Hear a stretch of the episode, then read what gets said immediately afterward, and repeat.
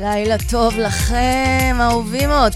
מה העניינים? אתם ברוקנרול של החיים.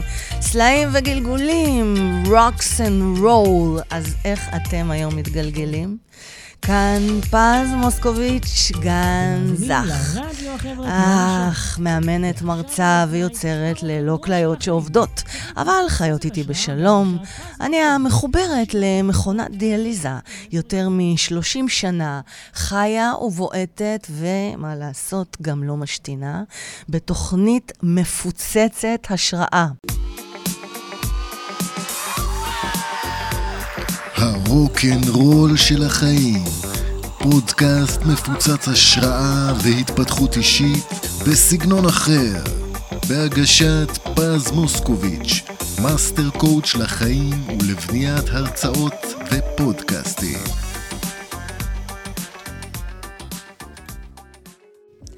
קבלו את עירית אלון, מטפלת בקול, בהרצאה כל החיים, בקוף. עירית אלון, אישה שברגע אחד מטלטל. היא בחרה לצאת עם ילדיה ממעגל ההשתקה, האילמות והאלימות, ובחרה בקול, בקול החיים. The Sound of Life. עירית אלון כיום מלווה ועוזרת לאנשים אחרים להקשיב לכל חייהם. גיבורה אמיתית. עירית, הבמה שלך. נעים מאוד. ערב טוב לכולם.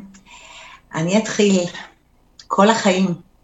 השנה 1985, יום לימודים רגיל באמצע השבוע, ואני, מורה למוזיקה, נכנסת לכיתה בבית הספר בו עבדתי. אני נשואה כבר שנתיים, ויש לי תינוק בן כמה חודשים. אני מרגישה שכל החיים פרוסים לפניי. אני באה מבית דתי, בת לניצולי שואה, להורים ניצולי שואה, ונושאת עימי ערכים רבים מבית הוריי. את האהבה לחינוך ולהוראה אני יונקת מאבא שלי, שהיה מורה, בנוסף גם מאמצת את ערכי המשפחה, את הכבוד, את האמונה שאין רע, רק הטוב מנצח, ומעל הכל את ערך המשפחה כערך עליון ומקודש. אני נכנסת לכיתה וממש מרגישה התמלאות ושמחה שאני עושה את מה שאני אוהבת. השיעור מתקדם ואני מרגישה קצת מוזר, משהו שונה.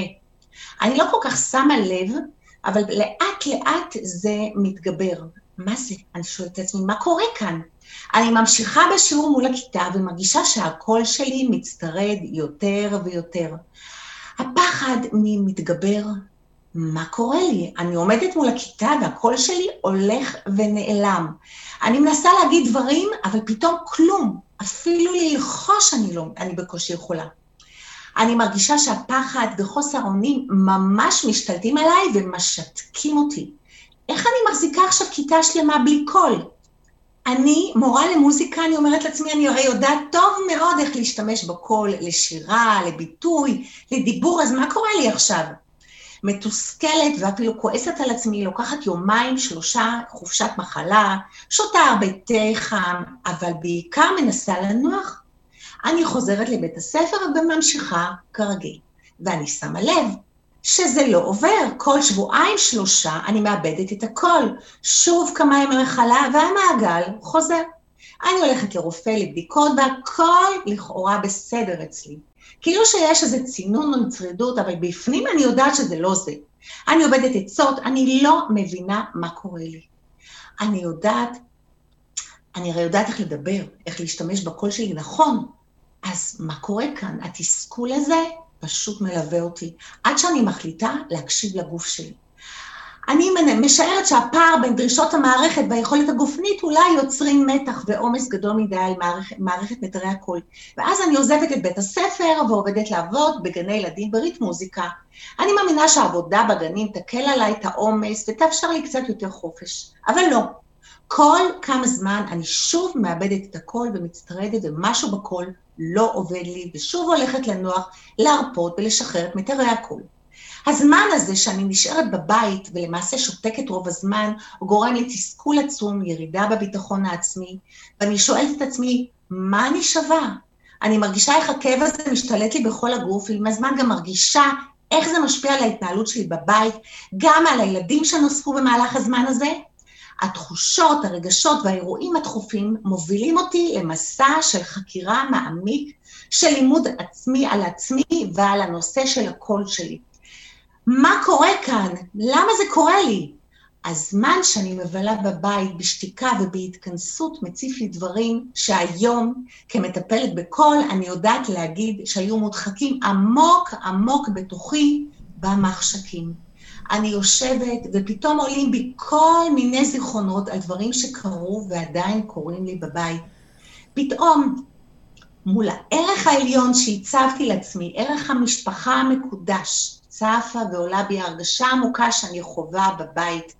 פתאום אני מרגישה חזק מאוד שהאמונה שאין כאן רע, שהכל טוב, האמונה הזאת נסדקת. למעשה, אני מבינה שאני נמצאת בתוך בועה, בועה שאני יצרתי לעצמי. כלפי חוץ, הכל לכאורה טוב וזורם, אבל אצלי בבית, בקודש הקודשים של המשפחה שלי, המצב ממש ממש לא ככה. אני יושבת עם עצמי ולמעשה מבינה בכאב עמוק שאני חיה תחת חוויית אלימות מתמשכת. אני מבינה שהיחס האלים שאני חווה התחיל למעשה כבר מתחילת הנישואים, באלימות שכללה אלימות פיזית, מילולית, כלכלית ונפשית. אני מבינה שהערכים שמניעים אותי בחיים, של משפחה, אהבה, ושהכול טוב, דוחקים אותי ממש ממש לפינה, וממש גורמים לי להשתיק בתוכי את כל מה שבאמת קורה אצלי בבית שלי, בתוך הבית הפנימי והחיצוני. לפעמים אני מרג... מרגישה ממש שאני אשמה בכל מה שקורה, ומתוך הפחד שמשהו נורא יותר יקרה, או יתגלה החוצה, אני פשוט שותקת ולא מספרת. במסע שאני עוברת, אני מתחילה לראות לאט-לאט יותר ויותר את הקשר בין התחושות והרגשות שלי לכל מה שקורה אצלי בגוף הפיזי וגם בקול. פתאום בהדרגה ממש מתחבר לי החיבור הזה שיש בתוכנו בין גוף, נפש, תודעה ורגשות, והכל שמושפע מכל אלו. ערך המשפחה שמוביל אותי שולח אותי להרבה פסיכולוגים, יועצי זוגיות וכל מיני גורמים שחיפשתי כדי לעזור לי, כדי להציל את המשפחה שלי. כי אני רואה עד כמה האווירה האלימה בבית משפיעה גם על ילדיי. הרי ילדים חיים בבית, אין דרך בעולם שאפשר להסתיר מהם את האמת. הם חיים ונושמים את אותה אווירת אלימות גם אם אני לא מדברת אותה. הכל כמובן נטמע ונחרט גם בהם ועוד אירועים אלימים שקורים גם להם. במהלך 25 שנה של תהליכים וגילויים דרך מסע של מודעות, התפתחות ולימודי שיטות ריפוי מגוונות, הצלחתי להבין איך שההסתרה של כל מה שקורה אצלי בבית, השתיקה שאני כופה על עצמי כשאני לא עומדת על דעתי, לא שומרת ומכבדת את הערכים שלי, ולא נותנת מקום לרגשות ולרצונות שלי, לכל זה הגוף שלי מגיב וגורם לי לאבד את הכל, כי הכל מגיב לכל מה שעולה מתוך הגוף. כך, לאורך, לאורך כל מסע חיי, פגשתי את מה שהפך לנושא המחקר המרכזי של חיי, הקול. הקול הנעלם, האין קול, נושא שהשפיע על חיי מאז שחר ילדותי ועד היום. רק כשהגיעה ההבנה הזו, עזרתי אומץ ועזבתי את מערכת חיי הנישואים האלימה הזו והשתחררתי. עירית, אני... אם, אם אפשר לשאול אותך שאלה, מה היה האירוע המכונן בו הבנת מה את עוברת בבית, מה אתם עוברים בבית, והחלטת לעזוב? אוקיי, okay, היה אירוע מאוד קשה, שבו הבן שלי אה, עבר אלימות מאוד מאוד קשה, אכזרית מאוד מהאבא שלו, בצורה כל כך אה, מחרידה, שלרגע אה, חששתי שהוא פשוט אה, הרג אותו. אה, זה היה הרגע שידעתי שאין מצב שאני נשארת שמה, וזה כמובן התווסף לכל התוספות שאותם חקרתי במהלך השנים ועברנו עוד ועוד אירועים כאלה ואחרים, אני וגם הילדים. אה, בחרתי היום באמת ככה אה, קצת להמעיט את העוצמה כדי לאפשר לאנשים להקשיב עד הסוף, אבל כן, אז אני רוצה ככה לחזור אליי, אני דבורה עירית אלון, אני אימא לארבעה ילדים, סבתא לשלוש נכדות, חוקרת, מטפלת בקול, מרצה, מוזיקאית ומפתחת שיטת הקול המרפא, תרפיה בקול תנועה, מוזיקה ויצירה. אני יודעת שכאשר שחררתי את הקול שלי, אני למעשה ילדתי את עצמי מחדש. זו הייתה נקודת הזמן שבה נפתחה לי הדלת לחיים חדשים, שבהם הקול שלי נשמע, גם במקומות שלא יכולתי להשמיעו לפני כן.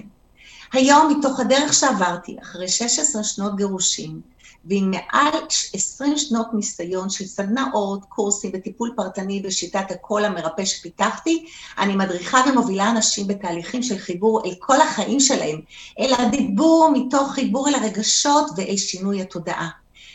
לסיכום, השליחות שלי היא המסר שלי עבורכם. אם קרה לכם מצב שדיברתם עם אנשים והרגשתם שקופים, אם יש לכם תחושה שלא שומעים אתכם או לא רואים אתכם, או שהקול שלכם לפתע נחנק ונשתק, אז תשאלו את עצמכם את השאלה שאני שאלתי את אחת המטופלות שלי בקליניקה, אישה מאוד עוצמתית ומצליחה בקריירה, שהגיעה לה עם רצף של מקרים של צרידות ואיבוד קול שחוותה בעבודה שלה. שאלתי אותה שאלה פשוטה ומאוד משמעותית, איפה עוד בחיים את מרגישה שקולך נעלם? אם יש לכם תשובה, וגם אם לא, זו נקודת ההתחלה לשינוי, התפתחות וגדילה. הקול שלנו הוא קול החיים. הקול הינו שיקוף של כל המתחולל בתוכנו, והוא הנשמה של הדיבור, כך שבכל דיבור שלנו אנו מהדהדים את מי שאנחנו. כל אדם ראוי להנהיג את עצמו ולהביא את הקול הייחודי שלו לידי ביטוי, כי הקול הינו הביטוי האלוקי לאור הייחודי של האדם שנועד לו לגלות בעולם. זהו קול החיים. תודה רבה. תודה רבה לך.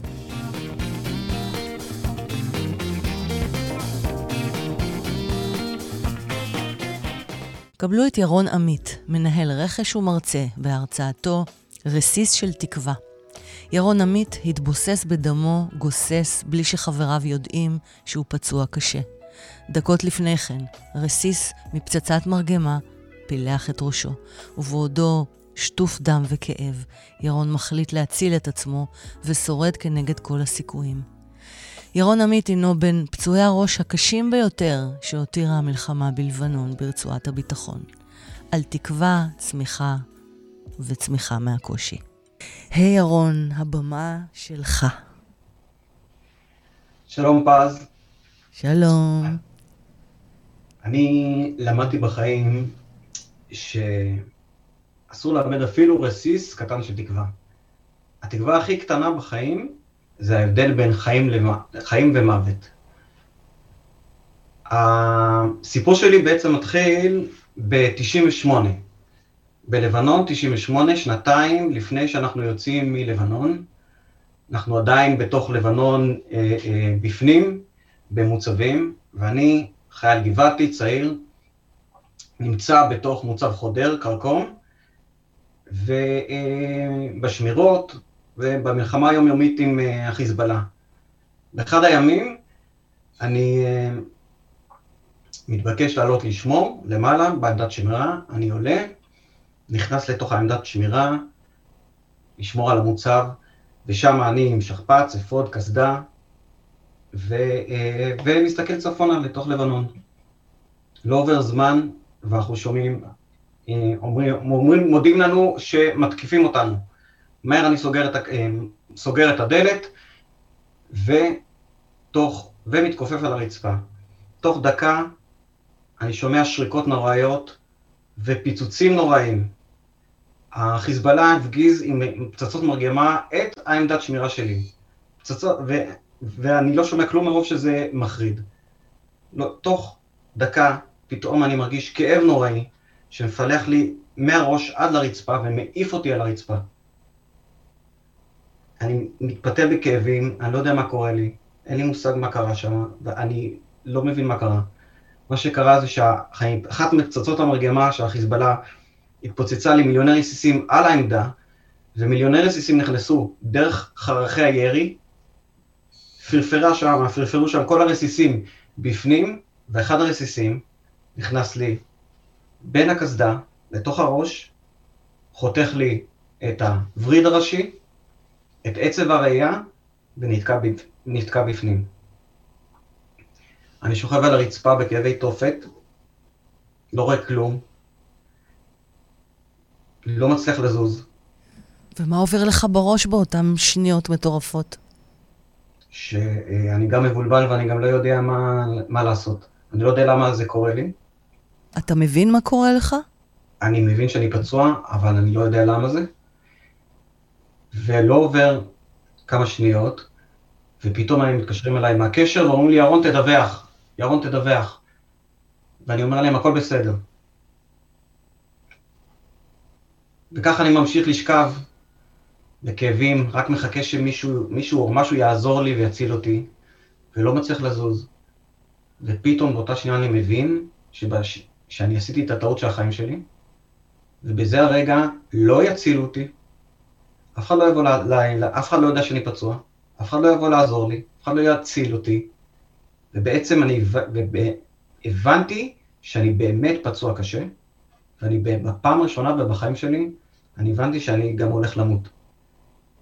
ויחד עם הכאבי תופת, אני בפחד נוראי ובחוסר אונים מוחלט, ואני לא יודע מה לעשות, ואני מפחד למות, ואני לא יודע מה לעשות. ואז אני אומר לעצמי, ירון, אתה פצוע מאוד קשה, ואף אחד לא יעזור לך, ו- ואתה עומד למות. יש לך אפשרות לשכב ולמות, או לנסות להציל את החיים שלך. מה אתה בוחר? ואני בוחר לחיות.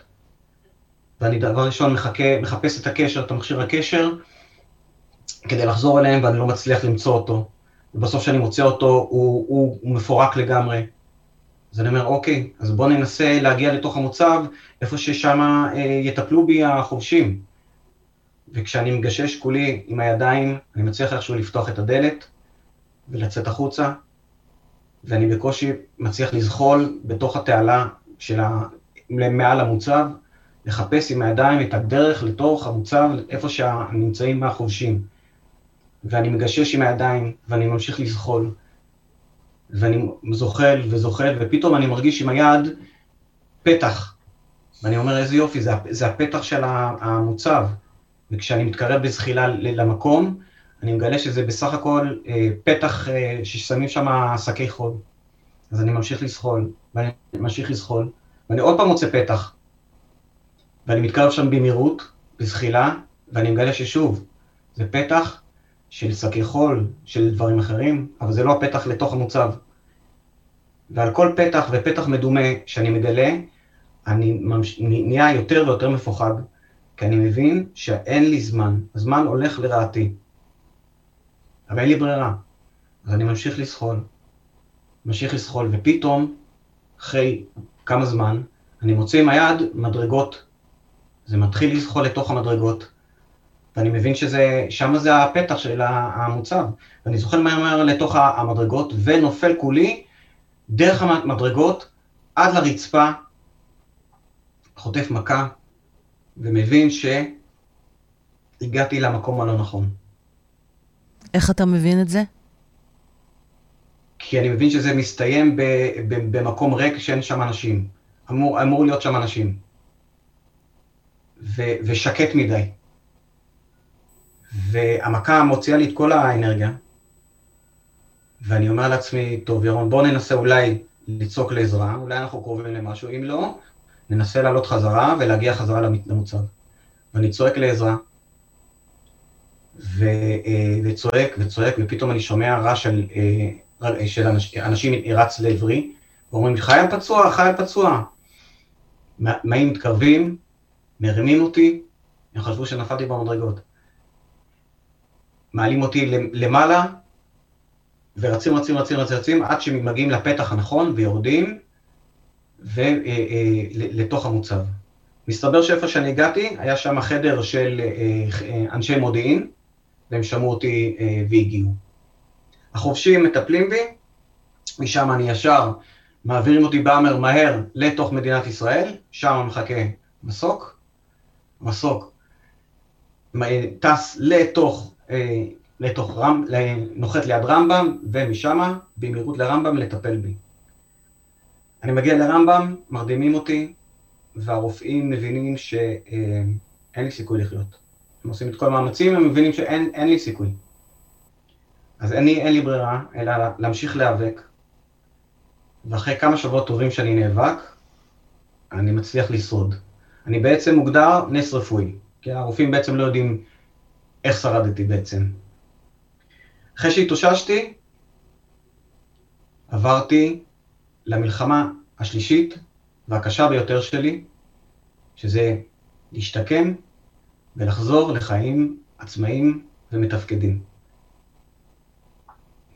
כמה שנים אחר כך הייתי בטיול בסרי לנקה, טיול גלישה בסרי לנקה, ושמה אני מגיע לאחד החופים היותר יפים במדינה, ואני מגלשן במים, גולש, ומסתכל על כל הנוף המדהים הזה שיש מסביבי, ואני אומר לעצמי, ירון, אתה מבין שהם לא חשבו שאתה תחיה? לא חשבו שאתה תצליח להשתקם? איזה, איזה יופי שאתה לא איבדת אפילו רסיס של תקווה.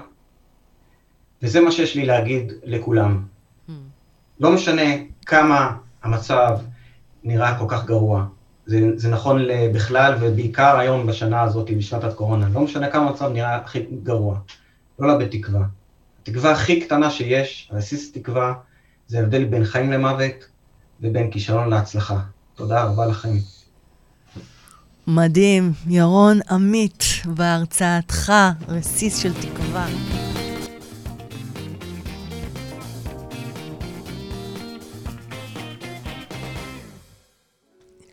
קבלו את ציפי גליקמן, מאמנת ומטפלת רגשית בהרצאה אינסטינקט בסיסי.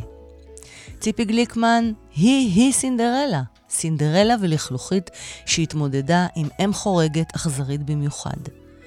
מילדה מוכה קשות שעברה התעללות בלתי סבירה עד סדיזם על גופה על ידי אמה החורגת, ציפי, ילדה בת עשר, בשיא העוז והגבורה, בחרה לצאת ממעגל האלימות לחיים של בחירה אמיצה. לכלוכית שהפכה לסינדרלה לבדה בעולם הגדול. ציפי ניצחה את הקושי כנגד כל הסיכויים. ציפי גליקמן יקרה, הבמה שלך. ערב טוב לכולם. ערב טוב. אני מאוד מתרגשת, תודה רבה. באהבה. על הבמה היקרה הזו. רגע אחד, משפט אחד קטן יכול לשנות לנו את החיים. בהינף עפעף, משהו מתרחש שהכי לא ציפיתי לו. שולח אותי לדרך שמעולם לא תכננתי, לעתיד שמעולם לא דמיינתי. לא ידעתי לאן זה יוביל אותי. זה מסע של חיי. חיפוש אחרי ארוך, אחרי שלווה נפשית ואושר. ולפעמים, כדי למצוא את השלווה הזו, את האושר הזה, צריך לעבור כנראה דרך מנהרה חשוכה ועמוקה ביותר. ככה זה לפחות היה עבורי. אז אני ציפי גליקמן, בת חמישים, נשואה באושר ואימא לשלושה ילדים, הורסים את הבריאות. אני מאמנת אוקיי. ומטפלת להתפתחות אישית, והיום אני כאן, כי חשוב לי להעביר לכם מסר שאפשר לחיות באמת. ומה זה הדבר הזה שתוקע אותנו בחיים ומשבש לנו את כל התוכניות? אז כדי לענות על כל זה, אני רוצה לקחת אתכם לסיפור שלי. אני בת שנתיים, אימא שלי עוזבת את הבית, אבא לא יכול לגדל לבד, הוא אורז מזוודה ביד אחת, אותי ביד שנייה, ואנחנו עוברים לגור בבית של סבא וסבתא. החיים משתנים ברגע. אני נקרעת מהדמות שהייתה עד לאותו רגע המשמעותית בחיי, אימא. אני כועסת, אני משתוללת, אני בוכה המון, אני מבקשת אותה, ואין. לאיפה אימא הלכה? עד היום אין לי מושג. החיים שלי, אה, לוקח לנו זמן להתרגל, ואנחנו עוברים לסבתא שלי, לסבא וסבתא. סבתא הופכת להיות הדמות המשמעותית בחיים שלי. היא העוגן שלי. היא לוקחת אותי כל בוקר לגן וממתינה לי בשער בסוף היום. בימים הראשונים של כיתה א', אה, לא היה לי חברים, היה לי קשיי הסתגלות. סבתא שלי ממש הייתה יושבת במסדרון והייתה ממתינה לי כדי שנהיה יחד בהפסקות, שאני לא אהיה לבד. אה, בחורף שהייתי חוזרת מבית הספר, היא הייתה עומדת ככה עם הבגדים ליד התנור, לחמם אותם, שחס וחלילה לנסיכה שלה לא יהיה קר. אה, היא דאגה למלא אצלי כל חלל חסר. בגיל שבע אבא שלי מספר לנו שהוא יוצא עם מישהי והוא רוצה שאני אכיר אותה. סבתא שלי, כפרה עליה, שכל כוונותיה רק, רק, רק לטוב, אמרה לי, תהיי ילדה טובה. אל תעשי שום דבר שיהרוס לאבא. אוי, אוי, אוי, אוי, כמה שאנחנו לא מעלים בדעתנו כמה כוח יש למילים. שמשפט אחד יכול לשנות גורל של אדם. משפטים שלכאורה נשמעים לנו תמימים, אבל יש להם כוח לשנות ואף לשבש את החיים שלנו ב-180 מעלות. ואני בטוחה שלכל אחד מאיתנו יש איזה אחד כזה בארסנל. אז זו הייתה ארוחת ערב שבת אצל החברה של אבא, אנחנו אוכלים יחד, ואנחנו נשארים לישון אצלהם. אבא והיא בחדר שינה, הבן שלה בחדר שלו, ואני בספה בסלון.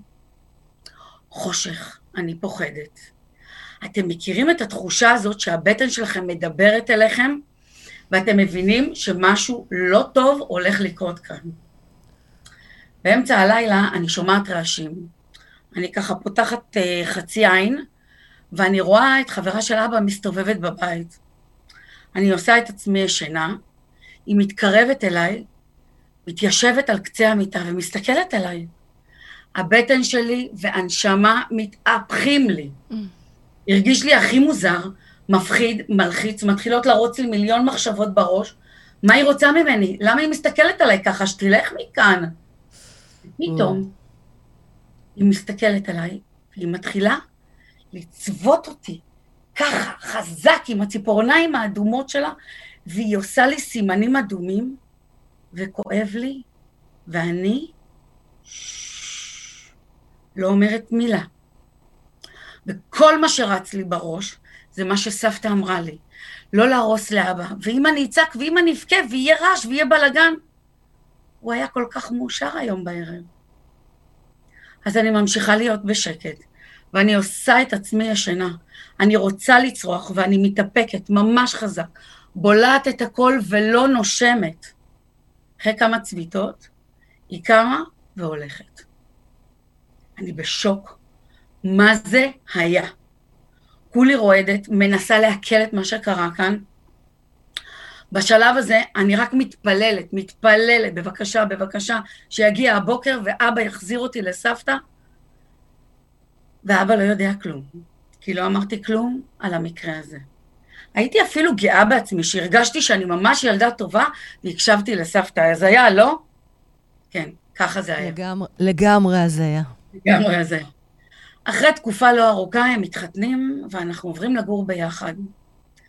בשעות הבוקר המוקדמות, כשאבא היה הולך לעבודה, ועד שהוא היה חוזר, אני הייתי חוטפת מכות רצח. צביטות, נשיכות, בעיקר הרבה נשיכות, אני לא יודעת מה היה לה עם עניין של נשיכות. היא הייתה מסתכלת במטבח על uh, קופסאות שימורים. Mm, רסק עגבניות או אפונה וגזר? Mm. ועם מה שהייתה בוחרת, היא הייתה נותנת לי מכות בראש. היה לה מין טקס כזה שהיא הייתה באה, יושבת לי, לידי במיטה, והייתה מחדדת עיפרון, ומחדדת, ויש לה עיניים של רצח. ואז היא הייתה נועצת אותם בכף הרגל שלי ושוברת את החוד, בתוך כף הרגל. בקושי יכולתי ללכת. וכדי שאף אחד לא יראה שיש לי סימנים על הגוף, כן, כן, היא דאגה לעשות את הכל מתחת לבגדים. תמיד הלכתי עם בגדים ארוכים, גם בחורף, גם בקיץ. תירוץ טוב, אה? מתכון טוב לזה שלא ידעו שקורים כאן דברים. וככה הסתובבתי בעולם. הייתי ילדה שמנה, מוכה, כואבת פיזית, נפשית בעיקר, והייתי בודדה. כי שתקתי, כי לא סיפרתי לאף אחד. תכלס, חייתי בחושך, בפחד, לא הרגשתי קיימת שלוש שנים. הייתי צל של כלום. אשתו של אבא תמיד הייתה נראית לי מין גדולה כזאת, והיה לה מין חזה כזה ענק. באחד הימים היא שוב מרביצה לי ואני מנסה להתרחק ממנה, אני מוצאת את עצמי בורחת לכל פינה אפשרית בבית, וברחתי למרפסת. ווואו, וואו, זאת הייתה הטעות של החיים שלי. טעות חמורה ביותר. והיא מתקרבת אליי, ודוחפת אותי, וחונקת אותי, ודוקרת אותי עם הציפורניים האדומות שלה, ואני הולכת לאחור והולכת, וכבר אין לי לאן ללכת, והגב שלי נוגע במעקה. הדבר הבא שאני זוכרת זה שהיא דוחפת אותי חזק למעקה, ואני מסתכלת אחורה ואני קולטת שהיא מנסה לזרוק אותי מהמרפסת, גרנו אז בקומה רביעית. אני מתנגדת בכל הכוח, אני רואה את, מאחורה את הגדר שמפרידה בין הבניין שלנו לבין מגרש המשחקים, וידעתי שאם אני נופלת עליו, יישבר לי הגב, אני מתה מוות בטוח תוך שנייה. לזה קוראים לראות את המוות בעיניים, ליטרלי. כאן, בשניות האלה, שאלתי את עצמי, לחיות או למות? מהר, עכשיו, תבחרי איך את מסיימת את הסיוט הזה שאת חיה בו. נשבעת לכם, אין לי מושג מאיפה נכנס בי הכוח, אני דוחפת אותה ממני, חזק, מעיפה אותה ובורחת מהבית. אני ניצחתי, אני ברחתי, אני בחרתי לחיות, בחרתי לנצח אותה, בחרתי לנצח את המשפט הארור הזה שמנהל אותי וניהל אותי. בחרתי לחיות מעבר להנחיה שהיא נתנה לי, תהיי ילדה טובה. תראו, בקלות יכולתי לספר לעצמי סיפור שהחיים לא היו טובים איתי, ובקלות יכולתי להגדיר את עצמי זו ששרדה כדי לספר כמה מר גורלה. לא. אתם יודעים, 90% ממה שקורה לנו בחיים, בעולם בכלל, לא בשליטה שלנו. בקושי 10% בשליטה שלנו. כאן, ב-10% אני אתן את כל ה-200% שלי כדי לחיות הכי טוב, שניתן, כדי להצליח, להיות מאושרת ולא לוותר. אני יודעת שיש בי ובכל אחד מכם עוצמות מעבר לגבולות למחשבה ולדמיון. תחיו בעוצמה. תשתיקו כמה שיותר את רעשי הרקע שלכם. תקשיבו לבטן שלכם, לאינסטינקטים שלכם. הם תמיד יגידו לכם את האמת, הם תמיד ייתנו לכם את הבחירות הנכונות. לזה קוראים אמונה עצמית. תחיו בתשוקה מטורפת לחיים. כי הם יכולים להתנדף ברגע. תודה רבה על ההקשבה שלכם. תודה רבה לך. וואו, I'm speechless.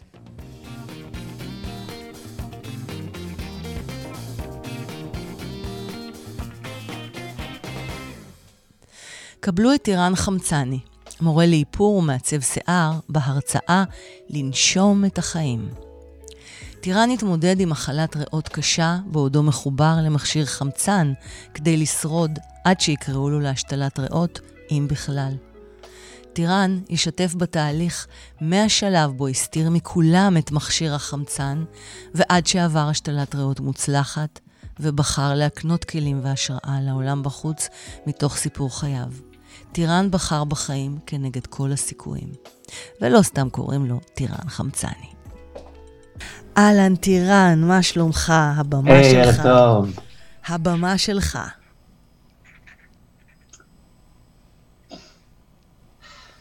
איזה כיף זה להיות כאן מולכם ולנשום. זה כל כך לא מובן, מובן מאליו. לנשום ולא להסתיר את עצמי, כמו שעשיתי כל החיים.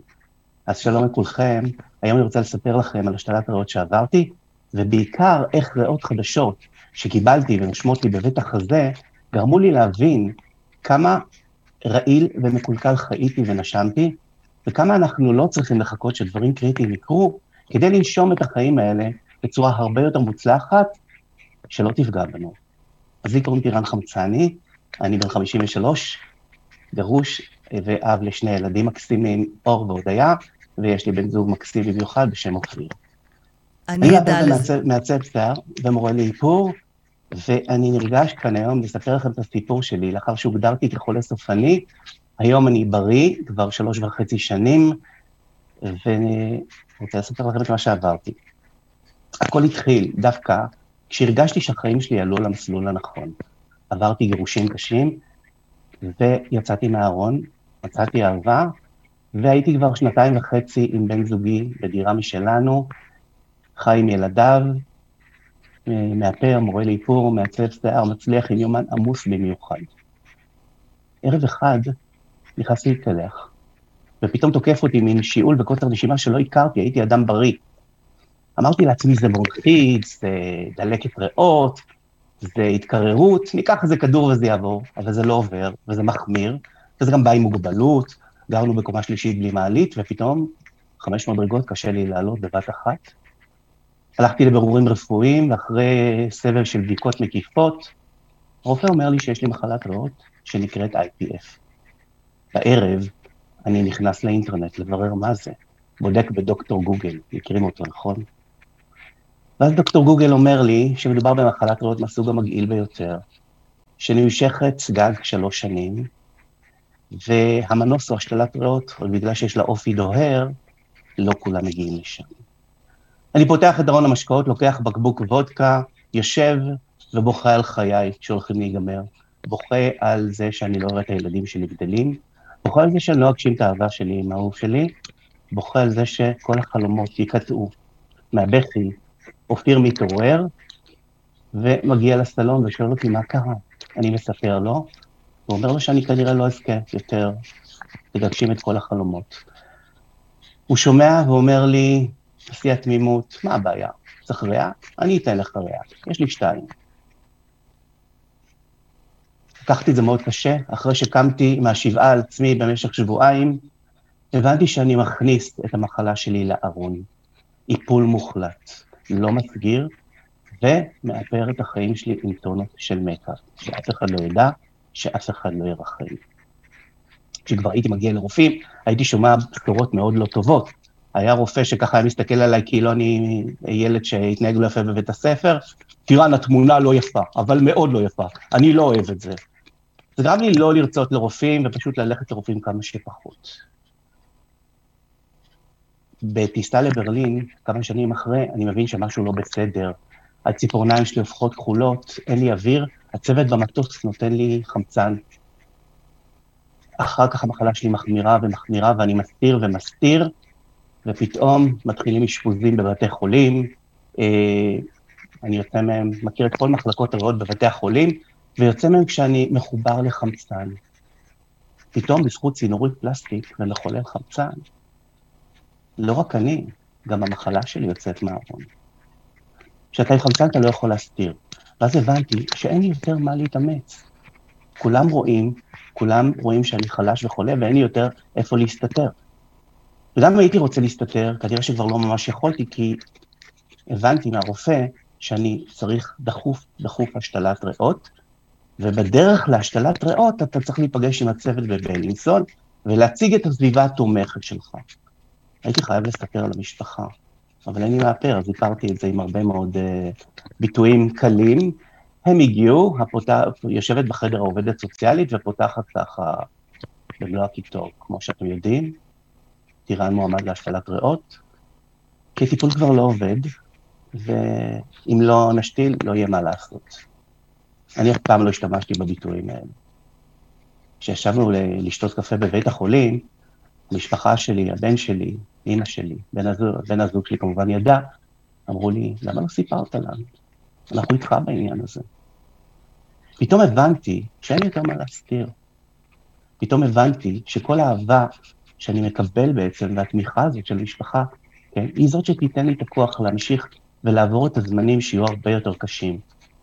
ואולי אם הייתי עושה את זה הרבה קודם, הייתי צולח את הדרך הזאת יותר בקלות. הייתי הולך יותר לרופאים, הייתי לוקח איתי מישהו שיעבור איתי את המסע הזה. הרבה פעמים אנשים חושבים שהפגנת חולשה תגרום לאנשים אחרים לראות אותם כפחות טובים, אבל זה בדיוק ההפך. החולשות שלכם הם החוזקות שלכם. אני לא יודע אם אתם יודעים, אבל כדי לקבל תרומת ריאה, אתה צריך uh, להיות במצב מאוד, מה שנקרא total loss. מצד שני, אתה חייב שהגוף והמערכות של הגוף יתפקדו טוב, בייחוד שרירי הנשימה. קצת פרדוקס, כמו שאתם שומעים. אז הייתי מגיע לבלינסון פעמיים בשבוע, בקושי הולך. כל עשר מטר, עשרה מטרים, פשוט מתעצ... נעצר ויושב, אבל ממשיך ועושה כושר, ובדרך ובכושר גם מספר בדיחות לכל החבר'ה, כאילו כלום, ופתאום המסע היה הרבה יותר קל. כשכולם ידעו והכל היה ברור, אפשר גם לצחוק, גם על הפחדים. בכל המועד פסח אני ובן זוגי מסתובבים קניון עזריאלי, אנחנו אוהבים קניונים וקניות, והטלפון מצלצל על הקו הפרופסור. טירן, בוא לבית החולים, מצאנו לך, אם יש לך מתנה לחג, מצאנו לך ריאות. אני לא מבין מה קורה, אני אומר לו, אה, רגע, עכשיו? תן לי עד מחר לחשוב על זה. הוא אומר לי, מחר לא, עוד עשר דקות כן. עכשיו זה קורה, זה המאני טיים. מצד אחד, זו הזדמנות שאני לא יודע אם היא תחזור. מצד שני, זה לא ניתוח הסרת שומה, זה או יוצאים ממנו או לא. אבל פתאום כל האהבה והכוח שאנשים אהובים שמסביבי נתנו לי, הם אלה שגרמו לי להבין שהכל יהיה בסדר, שאני אעבור את זה, שאני אצא מזה. בכל המועד פסח, חג החירות, זה חג החירות שלי, השתחררתי סוף סוף מבלון החמצן ועברתי השתלת ריאות, ניתוח השתלת ריאות. ניתוח פשוט, לא משהו, 12 שעות, אחריו גם הייתי מורדם ומונשם שמונה ימים, שזה יותר מהסטנדרט. כשהתעוררתי, עמדו מולי בחדר שמונה רופאים, ובדקו איך אני אתעורר. כל המכשירים בחדר צפצפו, ואני מנסה למלמל משהו. הרופא מוציא לי את המסכה מהפנים, ואומר לי, אה, טירון, הכול בסדר? ואני אומר לו, או אם כולכם פה, אז בואו תשמעו בדיחה על רופאים, וסיפרתי. עכשיו תבינו, הייתי מסטול מהחומרים הכי טובים, החלום של כל נרקומן. כנראה שאם לא הייתי מסטול כל כך, לא הייתי מספר את זה, אבל מה אני אספר. מה הייתה הבדיחה? הבדיחה, אני אספר לכם. כן. בכנס רפואי, אה, ארבעה מנתחים נפגשים בלובי ואומרים כל אחד אה, את חוויות הניתוחים שלו, ואחד אומר, לי הכי קל לנתח רואה חשבון, אז שואלים אותו למה, והוא אומר, כי אצלם כל האיברים ממוספרים לפי המספרים, הכל מסודר. השני אומר, מה קרה לכם? אצלי הכי קל זה לנתח אה, חשמלאים. אצלם כל איבר בצבע אחר. השלישי אומר, מה פתאום, הכי קל זה לנתח ספרנים, כי אצלם כל איבר הוא לפי סדר א'-ב'. הרביעי אומר להם, אתם מדברים שטויות. הכי קל זה לנתח פוליטיקאים. אין להם לב, אין להם חוט שדרה, אם תחליפו בין הראש לתחת, אף אחד לא ישים לב. היה שקט בחדר, כל הרופאים הסתכלו עליי ולא הבינו מה קורה, ואז המנתח אומר, נו, אם אתה מספר בדיחות, אני כבר יכול לשקרר אותך. זה לא קרה כל כך מהר, הגוף מאוד חלש, אתה מחובר לצינורות, שבועיים אתה שוכב במחלקה וכולם עושים לך מה, שאתם, מה שהם רוצים. הכבוד העצמי נרמס, הרגשתי חלש, הרגשתי מושפל, לא הבנתי. למה אחרי כל מה שעברתי, אני עדיין לא יכול, אני כזה חלש. לא קיבלתי את זה, אפילו ניסיתי פעם אחת שהורידו אותי למחלקה כבר לקום מהמיטה, והתרסקתי על הרצפה. כל הצוות מהמחלקה רץ אליי וכעסו עליי נורא, אתם יכולים להבין אה, מה זה להרים בן אדם כמוני מהרצפה. ואז הבנתי, כל כך הבנתי, שאני צריך לאפשר לאחרים לעזור לי. אני חייב להבין שהמקום שלי כרגע זה לקבל ולהיות חלש כדי להתחזק. ברגע שאפשרתי את זה, רק ברגע שאפשרתי את זה, כן, היה לי הרבה יותר קל להתגבר ולצלוח את פעולות היום-יום הפשוטות. כל החיים שלי חייתי חיים תובעניים ועמוסים, ואת זה שהייתי בריא ומתפקד אף פעם לא הערכתי. לא הסתכלתי על זה כמשהו, כ... זה היה משהו של מה בכך. ואני רוצה להגיד לכם, אל תחכו לאבד משהו כדי להעריך אותו. תעריכו עכשיו את היש, תרגישו בני מזל ותחיו את החיים כל יום עד הסוף. אנחנו רואים את זה היום, בזמן הקורונה, שטלטלה אותנו כל כך, והפכה את החיים שלנו למשהו לא צפוי, למשהו לא מתוכנן. תראו, אני מאפר, אני מתעסק בנראות. כל החיים שלי, איפרתי לעצמי חיוך, אבל לא שמחתי מהלב. לא אהבתי את עצמי. והחוסר האהבה הזאת גר, גרם לי בעצם לנשום אוויר רעיל, וזה מה שהרעיל בעצם את הריאות שלי. היום אני יכול להגיד שאני סוף סוף נושם את החיים שלי כמו שתמיד רציתי. אני מחבק כל חלק וחלק שבי, את החולשות ואת החוזקות, את הפחדים ואת הניצחונות, ונהנה כל הזמן. אני רוצה להגיד לכם, עופו על החיים, אוהב אתכם, תודה רבה. וואו, מחיאות כפיים, באמת, טירן. אה, מחיאות כפיים לכל המרצים הערב, ולך, טירן. תודה, תודה שהזכרת לנו אה, לנשום את החיים ולהוריד את כל המייקאפ הזה אה, מהחיים שלנו. הרוקנרול של החיים. פודקאסט מפוצץ השראה והתפתחות אישית בסגנון אחר. בהגשת פז מוסקוביץ', מאסטר קואוץ' לחיים ולבניית הרצאות ופודקאסטים.